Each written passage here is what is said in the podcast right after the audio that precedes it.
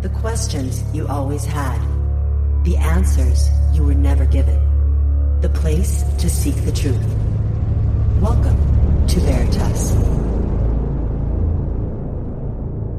Tonight's special guest has written two best selling books When Disaster Strikes and When Technology Fails. With the prospects of war approaching more and more by the day, I decided to invite him back to discuss what the most practical scenario would be in order to prepare in the event of war on American soil. Greetings, I'm your host, Mel Fabregas at Veritas Radio. If you want to listen to tonight's full interview and all of our material, click on the subscribe button at veritasradio.com. And if you want to get in touch with me, want to be a guest on this radio program, have a guest suggestion, or have feedback, just click on the contact button of our website at veritasradio.com. I always love to hear from you. Tonight's guest is Matthew Stein, a design engineer, green builder, and author. Stein is a graduate of MIT, where he majored in mechanical engineering. And we have a more detailed bio on our website. To learn more about Matthew Stein and his work, visit his website at whentechfails.com. Matthew Stein, welcome back to Veritas. How are you? Oh, I'm really terrific today, and thank you so much for having me on. I think it's real important uh, with what's going on in the world that we have our eyes open and with a really broad view and not just a narrow focus. Absolutely, and we're going to go all over the place. So, folks, please buckle, buckle up because we're going to go to places where you will not go when you turn on your TV. And we're going to give you a lot of historical perspective so that you know what could possibly be happening here. But first of all, let me just say this regarding this show. It's very apolitical. We try not to get into politics, but everybody knows I voted for Trump because I could not stand Hillary Clinton. So, to many people, it's the lesser of two evils. At the same time, what I'm seeing lately, I was happy a couple of weeks ago, Matt, when the president says, said we were pulling every single troop out of Syria. I thought, great, that's going to be a done deal. Russia is working with Syria. They're going to be getting rid of the remnants of what's happening there. Done. All of a sudden, we get this Iraq invasion lover neocon John Bolton back in the White House as an advisor. And all of a sudden, there's a 180 degree turn from Trump. And immediately after, we get this latest chemical attack on the people in Syria without any, any investigation. The Western world is already blaming Assad. And it seems a, a repeat of 2003 with Colin Powell showing the little vial of chemical weapons that uh, Saddam Hussein had. Your take on this? Well, my take is that it's a really complicated place in Syria, and Trump really values the the advice of his generals, which is a double edged sword. Like um, John F. Kennedy listened to his generals and supported the Bay of Pigs invasion, and when he realized that they lied to him and they suckered him in there and then they were planning on him saying well now we're committed and sending in full troops and and basically invading Cuba and supporting the Bay of Pigs invasion. And Kennedy felt totally suckered and he pulled out and then he was getting ready to pull out of Vietnam and he's getting ready to nationalize the uh, you know the Federal Reserve, and he got whacked. He got he got killed. Now the exact details and exactly how he got killed, I'm not totally clear on. But to me, it's clear that uh, you know the military-industrial complex didn't like it, didn't like the direction he was going. Johnson didn't want it. They teamed up with maybe a bunch of other people, and and they got rid of him. Now, so we're in a dangerous territory here. Trump, for one, is listening to the generals but he also has brought back in a number one neocon from the Bush administration who's all into invasions. You know, he's made it very clear that in the past he would have invaded Syria, that he would have invaded uh, Iran.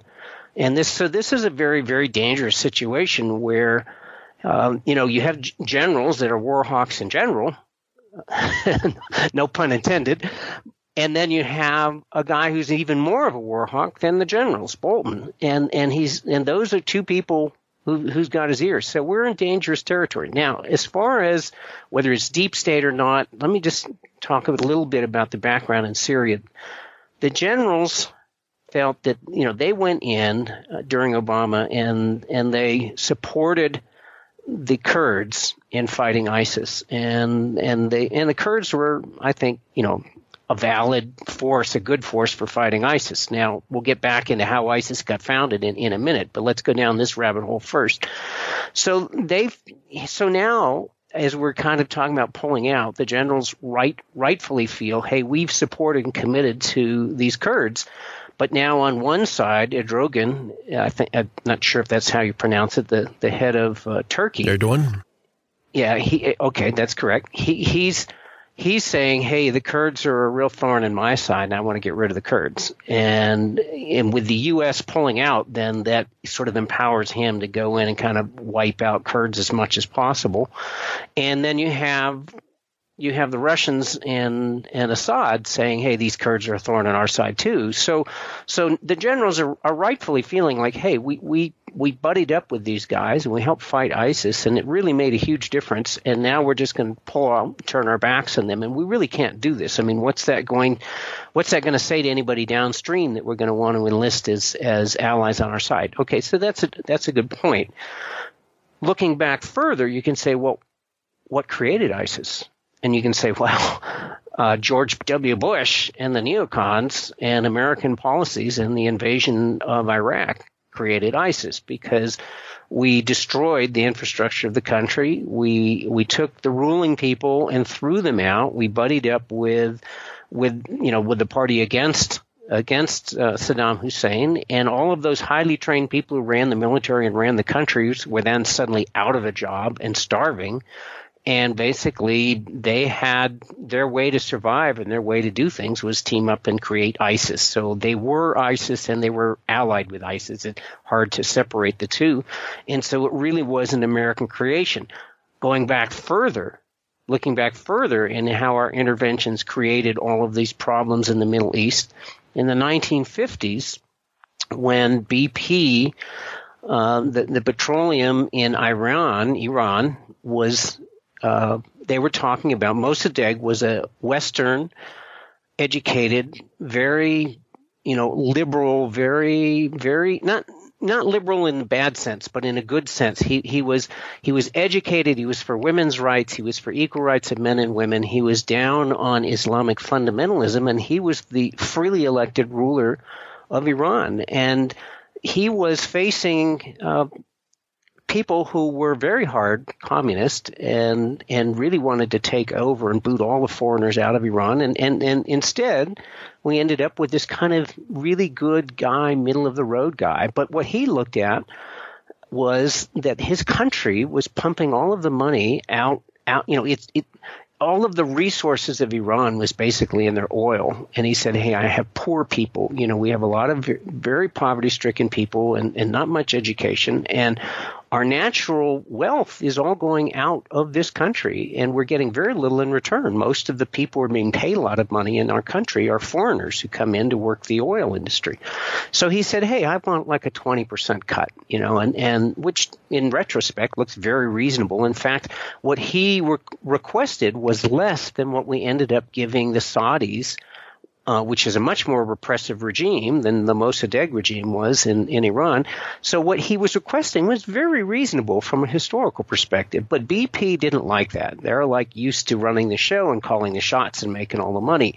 So they enlisted the help of the United States and the CIA and the and Britain's equivalent of the CIA together teamed up with our CIA and they funded and staged a coup that threw out Mossadegh, and he spent the next three years in house arrest, and he died in in his home under house arrest, and the country went down the tubes because we replaced this really progressive, well-loved leader with the Shah of Iran, who was death squads and torture teams, and and basically he kind of said, "Hey, you guys can sell all your Coca-Cola and all the American goods you want." And and take all of our oil and make all the money you want, provided that you make me incredibly rich and, and wealthy and you give me all the military training and all of the, and we went and trained him in how to do torture and, and how to, you know, get get information out of suspects and things like that. That so so we cut our own throats in the Middle East because up until then we were kind of seen as good guys. And after that we were seen as really bad guys. That we took this progressive, democratically elected guy and threw him out and replaced him with with basically a fascist totalitarian leader that was totally in favor of torture and death squads and secret police. So that made the basis for the revolution where what was interesting in, and I have a good friend who is Iranian and the revolution teamed up the liberal left with the fundamentalist right to overthrow the Shah. But then over time, the Ayatollahs took over the revolution and basically imprisoned the guys on the left. And so what, my friend was imprisoned for a couple of years and thought that he was actually going to die in prison and he'd never see the light of day. But he was a really good cook and he's a really nice guy and he's really fun. And the guards loved him and he cooked meals for him every day. So after two years of watching some of his friends get executed every week, they just let him out of jail one day. So, so anyway, there's some history there of the Middle East and how we got into such a terrible mess. And it's not a simple, easy thing to, to just say, oh, here's a simple solution now that we've messed it up so bad. But what it points to is too is the dangers of our intervention and messing things up and doing the wrong things. And right now, the fact that we have John Bolton in there, who's even more of a war hawk than the generals who've had Trump's ear. So here we have this man, Trump, who said, we're not going to get into foreign wars. We're going to stay out of that business. It's going to be, you know, we're going to like stop intervening all around the world. Now you've got like, you know, the worst intervening guy you can imagine just about who's, who's there bending Trump's ear. So it's a very scary situation. And this is going to sound very isolationist, but even, even, and I don't believe that Assad is responsible because just a, a few mere months ago, he was ga- gaining ground and getting rid of ISIS, and the civil war was coming to an end. So the world was watching that thinking, okay. And even Trump said, let's leave him alone. All of a sudden, another chemical, chemical attack.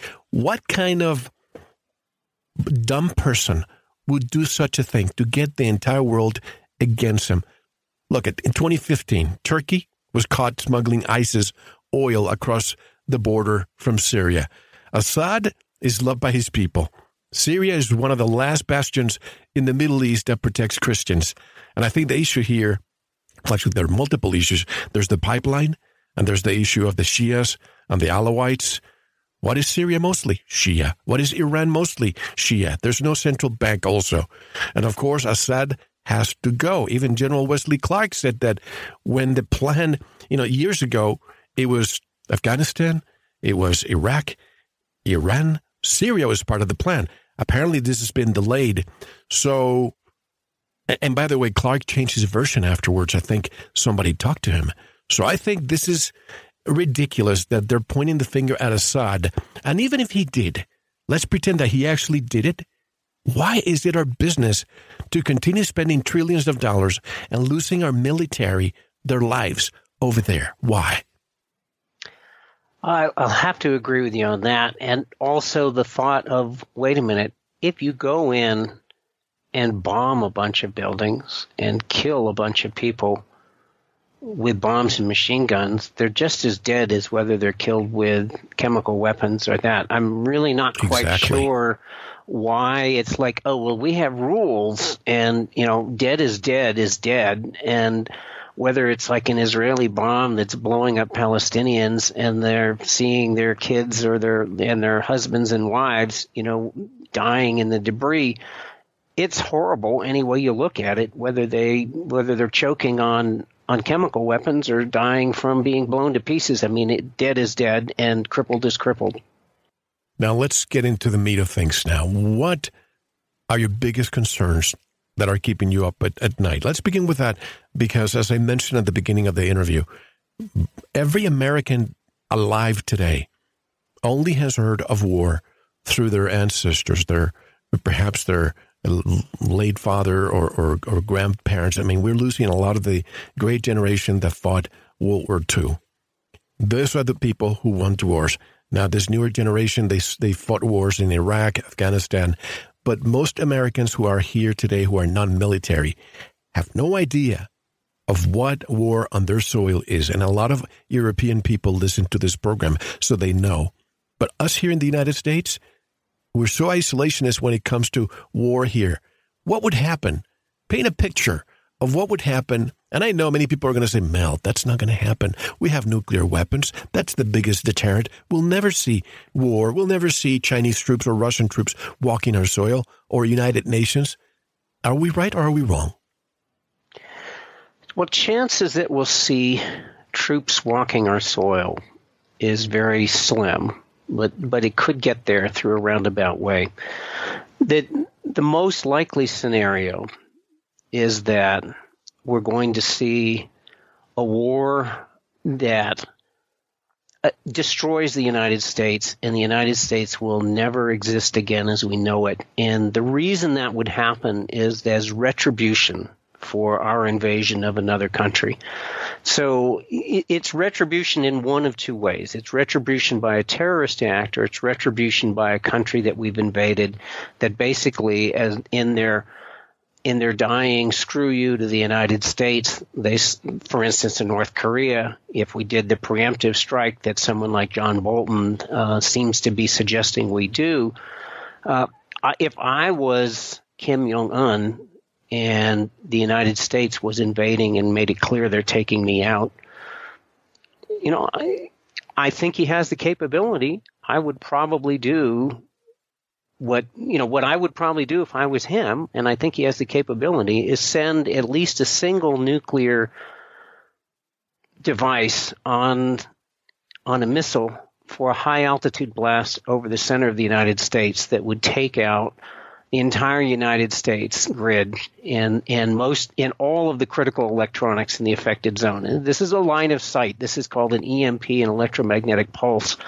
So the chances that he'd send troops to the United States unless it was an after the fact of a pulse thing and they wanted to clean up after the fact and take over the United States, which somebody could do, and, and it's certainly a possibility. I mean, North Korea wouldn't, but you know, a China or somebody else could, or Russia could decide, well, you know, we're going to go and take it over and restore order because the country is gone as as far as it, and it'll never come back the way it used to be. So at that point, after an EMP attack, it's conceivable that you could have some foreign country deciding to restore order to the United States and come in and send their troops here.